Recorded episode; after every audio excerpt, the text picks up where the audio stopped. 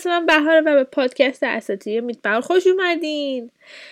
این هفته ما قرار کلا آسیا رو بذاریم کنار. بریم به قاره نو که اصلا هم نو نیست واقعا و کلی اقوام قدیمی و باستانی روی زندگی می‌کردن تا قبل از اینکه اروپایی کشفش کنن. پر از اساتیر و فرهنگ های عجیب غریب و خیلی قدیمی و جالبه. و قراره بیایم راجع به اساتیری که از اینا صحبت کنیم. پس این شما و این هم اساتیر اینکاها.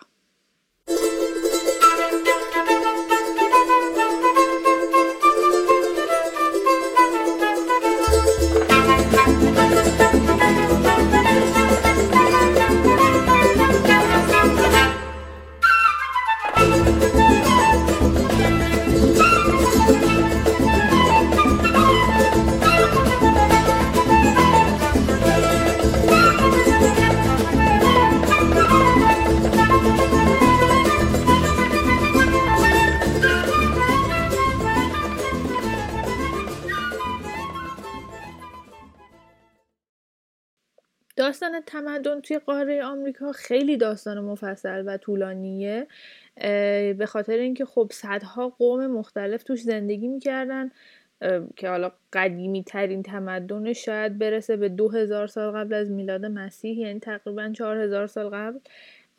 و ما یه اقوامی داریم مثل اومکا که حدودا 1500 سال قبل از میلاد مسیح قشنگ تمدن دارن شهرهای مختلف راه های تجاری آثار باستانی به شکل حالا معماری و هنر و و و. ولی خب از بین همه اینا سه تا از تمدن ها هستن که خیلی شاخص و بلدن و احتمال خیلی قوی هم بیشتر آدم ها راجع به حالا آمریکا بخوایم صحبت کنیم اسم اونا رو شنیدن. این تمدن ها اسمشون مایاها، اینکاها و آستکان. برخلاف باور عمومی فقط مایاهان که یه جورای تمدن باستانی آمریکا رو محسوب میشن یعنی از 200 سال قبل از میلاد مسیح تا 900 میلادی اینا حالا فرهنگشون خیلی شکوفا شده بوده خیلی خفن بودن و خیلی سازه های عجیب غریبی می ساختن زبان داشتن یعنی زبان نوشتاری داشتن تقویم خیلی عجیب غریبی درست می‌کردن. احتمالا شنیدی تمونی که قرار بود حالا پیش بینی کنه دنیا تموم بشه و اینا منصوب به مایا هاست. تجارت می‌کردن و سیستم کشاورزی خیلی واقعا ای داشتن چون اون منطقه‌ای که اینا زندگی می‌کنن یکی از غیر قابل سکونت ترین جاهایی که یه تمدن تونسته تو شکل بگیره. و خب این هم پیشرفت داشت یکی از نکات خیلی مورد توجه راجع به مایه ها اینه که کلی سنگ نوشته و سنگ نگاره و این چیز میذار دارن و ما حدودا از 50 60 سال پیش اونا رو رمزگشایی کردیم می‌تونیم بخونیمشون. برای همین خب خیلی تاریخشون برای ما نسبت به این دوتای دیگه که می‌خوام براتون بگم حالا به دلایل مختلف آشناتره. اما بیایم راجع اون دوتای دیگه صحبت کنیم. تمدن اینکاها و آزتکها خیلی تمدن ها و امپراتوری های جدیدی برخلاف باور عمومی. نگاه کنید آستک ها اون قسمتی که آمریکای جنوبی و آمریکای شمالی به هم وصل میشه. اون مرکزه تقریبا نزدیک اون مرکزن و اینکاها ساحل غربی آمریکای جنوبی ساکن بودن. در واقع اونجا که الان پرو هست. و هر دوتا اینو تقریبا همزمان با هم وجود داشتن. یعنی از قرن 14 تا 16 میلادی. این یعنی اینکه این دوتا تمدن همزمان با رنسانس توی اروپا داشتن حکومت می‌کردن. یعنی اون موقع که رافائل وجود داشته و داشته واسه خودش اثر هنری خلق می‌کرده این دوتا امپراتوری هم وجود داشتن. و نکته جالب راجع به این کاها اینه که بزرگترین امپراتوری قاره آمریکا رو داشتن اون موقعی که حالا در اوج قدرتشون بودن. بعدها به خاطر اینکه حالا اسپانیایی واقعا زحمت می‌کشن و میان با خودشون بیماری میارن و از یه طرفی جنگ راه میفته به خاطر قارت منابعشون هر دوتا این امپراتوری تقریبا از بین میرن. دوستان اسپانیایی عزیز هم زحمت می‌کشن واقعا و تمام نوشته ها و یادباره ها و نگاره هایی که می‌تونستن بسوزونن و تخریب کنن و میسوزونن و تخریب می‌کنن. برای همین ما خیلی سخت می‌تونیم به این نتیجه برسیم که در واقع شکل حکومت این دوتا امپراتوری چه شکلی بوده به چه چیزایی باور داشتن و خب چجوری زندگی می‌کردن؟ چون که تنها سورس های قابل اعتمادی که حالا قابل اعتماد هم نمی‌تونم بگم تنها سورس های موجودی که داریم بگیم 90 درصدش رو خود اون اسپانیایی نوشتن که اومدن اینا رو گرفتن. حالا بیایم راجع به موضوع این دفعهمون که این کاهان صحبت کنیم. علاوه بر تمام این مشکلاتی که بهتون گفتم این قضیه که اینکاها کلا سیستم نوشتاری نداشتن خیلی باعث میشه که گنگتر بشه هم داستانهای تاریخیشون هم روایت های اساتیریشون و اینکه اصلا چه قومی بودن چه رسم و رسوم هایی داشتن و اینا ولی فکر نکنید اینا انسان های متمدنی نبودن. در اوج قدرتشون همطور که گفتم بزرگترین قلمرو آمریکای جنوبی رو بهش حکومت می‌کردن. حدودا ده میلیون نفر جمعیت داشته اون حکومت و در یکی از عجیب غریب ترین جاهای کره زمین هم این حکومت شکل می‌گیره. یعنی شما الان نقشه رو نگاه کنید رشته کوه آند دقیقا راستای قلمرو اوناست و انقدر کوهستانی بوده که زمین کشاورزی به اون شکلی که ما فکر می‌کنیم وجود نداشته. چرخ نداشتن. یعنی تا وقتی که اسپانیا یا میرن اونجا چیزی به اسم چرخ توی اون تمدن استفاده نمی شده حیواناتی مثل اسب نداشتن که حالا بندازن رو کولش یه چیزی رو ببرن این ور اون و لوازم و ابزارالات فلزی استفاده نمی‌کردن برای حالا هر کاری که می‌خواستن. اصلا همچین چیزایی وجود نداشته. و همینطور که بهتون گفتم سیستم نوشتاری نداشتن.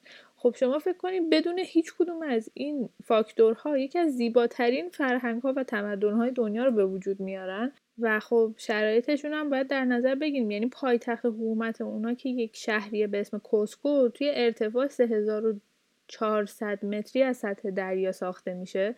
قله توچال 3600 متر از دریا فاصله داره. یعنی عملا رو کوه زندگی می‌کنن رو نوک قله های کوه حالا با همه این تفاصیل ما می‌خوایم بیایم از تمام اون چیزهایی که می‌تونیم استفاده کنیم و راجع به اساتیرشون صحبت کنیم براتون.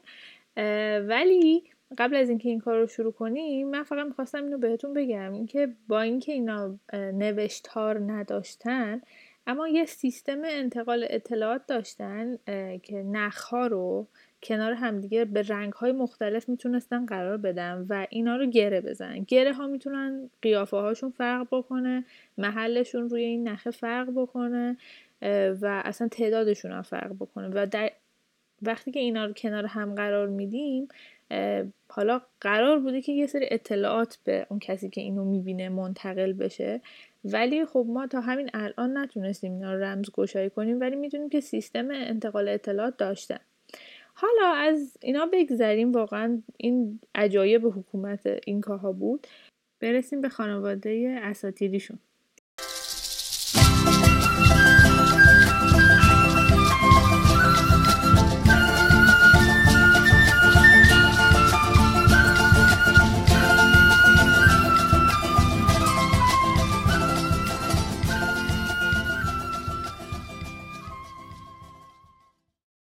خب همینطور که گفتیم منابع ما برای بررسی اساطیر اینکا یه ذره غیر قابل اعتماده. چون که اولا همطور که بهتون گفتیم منابع اصلی یا نگاره ها خیلی هاشون تخریب میشن سوزونده میشن. دوم اینکه خب خیلی ها میمیرن در اثر بیماری و جنگ. و سوم اینکه اون چیزهایی که به ما می‌رسه چیزهایی که اسپانیایی ها نوشتن. و حالا این اسپانیایی چجوری این کار کردن؟ یه ذره لغمر دور دهن چرخوندنه. این کار کردن که خب بعد از مدتی که حالا اونجا بودن یه تعدادی بچه دورگه به دنیا میان از مادرهای اینکایی و پدرهای اسپانیایی و اینا حالا به خاطر میهم پرستیشون بوده نمی‌دونم چی بوده شروع می‌کنن به ضبط و نوشتن فرهنگ و اساتیر و حالا کل شیوه زندگی کردن این کاها. توی اینا اینا می‌رفتن مصاحبه می‌کردن با آدما و می‌گفتن که آقا شما راجع به زندگی و رسم و رسوم و دین و همه چیتون به ما بگید و ما بنویسیم تاریختون. اتفاقی که میفته هر خانواده هر قبیله بالاخره یه سری رسم و رسوم های خیلی خاص خودشو داره یه سری باورهای خاص خودشو داره یه سری خداهای محلی خودشو داره. بعضی از خداها رو نمیپرستیدن بعضی از خداها رو بیشتر میپرستیدن. به همین از کنار هم قرار گرفتن اینا شما یه پتوی چلتیکه می‌بینید که لزوما تو خیلی از چیزا می‌تونن با همدیگه مشترک نباشن. برای همین یه منبعی که صد درصد بهش بشه اعتماد کرد وجود نداره. ولی خب از چه می‌دونم اشتراک گرفتن همه اینا می‌تونیم به یه جاهایی برسیم. اولین چیزی که می‌تونیم بهش برسیم اهمیت یه خدای به اسم ویراکوچا. ویراکوچا مهمترین و بزرگترین خدای اینکاها بوده که در سرتاسر امپراتوری اینکا پرستیده می شده داستانش اینجوری شروع میشه که یه دریاچه وجود داره بین مرز بولیوی و پرو اسمش تیتیکاکا. بعد تیتیکاکا بزرگترین دریاچه است تقریبا توی آمریکای جنوبی و واقعا خیلی بزرگه. انقدر بزرگی که چند تا جزیره داره توش و از همون اولش که بوده محل کلی از اتفاقات اسطوره‌ای و دینی بوده و ویراکوچا از توی این دریاچه به دنیا میاد جورایی ظهور می‌کنه و نور و تاریکی رو خلق می‌کنه زمان رو خلق می‌کنه. زمان رو اینجوری خلق می‌کنه که وقتی که خورشید و ماه و ستارگان رو به وجود میاره به خورشید دستور میده که تو باید تو آسمون جابجا شی به همین خاطر زمان به وجود میاد. بقیه خداها یه ربط فامیلی به ویراکوچا دارن معمولا. و اولین زن و مردم ویراکوچا به دنیا میاره حالا به وجود میاره. و اتفاقی که خیلی جالبه راجع به ویراکوچا اینه که از یه جایی به بعد میره. یعنی اینکه یه سری آدم خلق می‌کنه بعد کنار همونا نزدیک درچه تیتیکاکا شروع می‌کنه زندگی کردن. بعد بقیه آدم هایی که حالا اون دور و خودشون داشتن زندگی می‌کردن بین آدم هایی که با ویراکوچا زندگی می‌کنن حسودیشون میشه میگن مگه ما چیمون کمه که اینا دارن با خدایان زندگی می‌کنن؟ ماها باید واس خودمون زندگی کنیم. و اتفاقی که میفته حمله می‌کنن به این دهکده اینا و خیلی هاشون رو می‌کشن بعد ویراکوچا خیلی ناراحت میشه. میگه بابا جون من شما رو همه رو خلق کردم. می‌خواین چه رفتاری با هم دیگه می‌کنین و اینا. حالا که اینجوری شد من اصلا میرم. و اتفاقی که میفته اینه که یه تعدادی از آدم هایی که تو همون دهکده همچنان داشته باشون زندگی می‌کرده ور میداره و میره به طرف اقیانوسیه. یعنی روایتش اینجوریه که رو آب راه میرن تا برسن به اقیانوسیه و اونجا یه حکومت جدید تشکیل بدن و اون کسایی که باقی میمونن توی پرو در واقع کسایی میشن که حکومت اینکاها رو بعدها می‌سازن. یعنی این روایت خیلی قبل تر از به وجود اومدن امپراتوری اینکا اتفاق میافتاده. یه چیز دیگه ای هم که هست در حال حاضر بعد از اینکه حالا ویراکوچا اون حکومت رو به وجود میاره توی اقیانوسیه یه بود دیگه ای دارن اینا توی جهان بینیشون بهش میگن هانا پاچا هانا پاچا یه جورای محل زندگی خدایانه که چسبیده به زمین ولی ما نمیبینیمش. برای همین الان ویراکوچا بعد از اینکه اون حکومت رو خلق کرد الان با بقیه خدا داره اونجا زندگی می‌کنه. همسر ویراکوچا اسمش ماما کوچاه و ایشون الهه آبها و دریاها هستن. و همینطور طبق برخی از روایات مادر دو تا از فرزندان ویراکوچا که خدای خورشید و الهه ما هستن محسوب میشن. پرستش ماماکوچا خیلی زیاد رواج داشته توی امپراتوری اینکا. به خاطر اینکه اگه نقشه نگاه کنید می‌بینید که خیلی مجاورت زیادی با دریا و اقیانوس داشته این امپراتوری و توی هم پر از رودخونه و اینا بوده. به همین خاطر کسایی که ماهیگیر بودن کشتی داشتن توی خطوط ساحلی زندگی می‌کردن همیشه ماماکوچا رو میپرستیدن تا همین امروزی که داریم صحبت می‌کنیم پرستش ماماکوچا ادامه داره. روز هشتم سپتامبر روز پرستششه و حالا یادوارشه و اینجوریه که خب چون ایشون معنس بودن خانم ها این مراسم رو به عهده می‌گیرن خودشونو میرن در دریا معلق می‌کنن در خودشون پرت می‌کنن یه جورایی تو دریا. و حین این کار از ماما کوچا می‌خوان که بهشون جوانی و زیبایی و شانس و باروری و اینا بده. اینکاها مثل خیلی از فرهنگای دیگه به عناصر اربعی که زمین و آتش و باد و آب هستن اعتقاد داشتن و برای هر کدوم از اینا یه الهه پشتیبان در نظر می گرفتن که ماما کوچا در واقع الهه پشتیبان آبها محسوب می شده و همین خب قدرتش خیلی زیاد بوده. حالا اگه از قدرتمندی داریم صحبت می‌کنیم بعد راجع به پسر ماماکاچا و دخترش هم صحبت کنیم. پسرش اسمش اینتیه خدای خورشیده و یه جورایی مهمترین و قدرتمندترین خدای اینکاها محسوب میشه. حالا شاید به نظرتون این خدا باید ویراکوچا باشه ولی چون ویراکوچا یه جورایی خود رو کشیده عقب و امور دنیوی رو فرستاده طرف خدایان دیگه اگه انسان ها بخوان درخواست چیزی بکنن معمولا میرن به خداهای دیگه درخواست می‌کنن. و خب تو رأس اینا اینتیه که یه جورایی هم پسر ویراکوچا هم خدای خورشیده که خب از نظر طبیعی بخواین نگاه کنید یکی از مهمترین عناصر برای حالا زندگی آدم ها رو کره زمینه. نماد این تی بیشتر یه سر انسانی وسط خورشید که همین الان توی نشانهای ارتش اکوادور، آرژانتین، بولیوی یا یه سری پرچما مثل آرژانتین و بولیوی نگاه کنید این خورشید هنوز که هنوز وجود داره و میراث این تی همچنان تا الان ادامه داره. و یه نکته جالبی که هست اینه که خیلی وقتایی که توی فرهنگ این کاها قربانی اتفاق میافتاده حالا چه انسان چه حیوان این برای اینتی بوده. به خاطر اینکه یا می‌خواستن خوشحالش کنن که مثلا سال خوبی باشه براشون چون خیلی فستیوال های زیادی رو به افتخار اینتی برگزار می‌کردن. مخصوصا اوایل زمستون که یه جورایی مراسمی شبیه شب یلدا ما یعنی در واقع میان اینکه بلندترین شب سال داره تموم میشه روزا طولانی میشن اینتی بیشتر پیششونه هوا گرم میشه رو جشن می‌گیرن. که حالا نزدیک بوده به اینکه بهار اتفاق بیفته گرما به وجود بیاد و یکی دیگه هم موقع خورشید گرفتگی که فکر می‌کردن حالا اینتی عصبانیه داره میره می‌خواد بره و همین می‌خواستن از دلش در بیارن.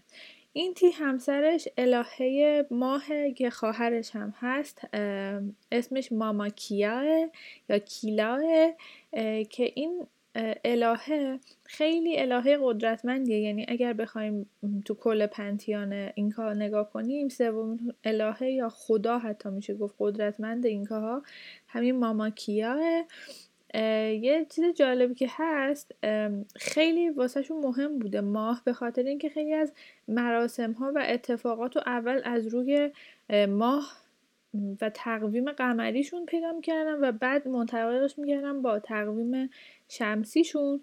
برای همین خب اینی که ماهو بتونن دقیقا رصد کنن خیلی براشون مهم بوده. همینطور پادشاهان اینکا خودشون رو پسران اینتی و کیلا می‌دونن. به همین خاطر خب به عنوان یه فیگور مادرگونه مقدس به کیلا نگاه می‌کنن. و اینکه دوباره مثل این که وقتی که خورشید گرفتگی اتفاق میافتاده وقتی ماه گرفتگی هم اتفاق میافتاده مردم فکر می‌کردن که یه حیوان وحشی به کیلا حمله کرده و برای همین جمع می‌شدن روی در واقع پلتفرم خیلی بزرگ و شروع می‌کردن سر صدا کردن به آسمون چیز میز پرت می‌کردن که اون حیوان وحشی بترسه و بره و ماه گرفتگی تموم بشه تا یه جورای ماما کیلا رو بتونن حفظ کنن. طبق یه سری منابع این دوتا یه بچه هایی دارن که اولیش اسمش کانه. کان خدای بارانه ولی خب خیلی خدای بیرحم و واقعا وحشتناکیه. یه جوریه که آدم ها رو مثلا مجبور می‌کنه که کار کنن خیلی شدید هم کار کنن و وقتی که اونا زیاد و اندازه دلخواه کان کار نکنن مثلا باعث خشکسالی میشه باعث میشه اونا بمیرن و اینا.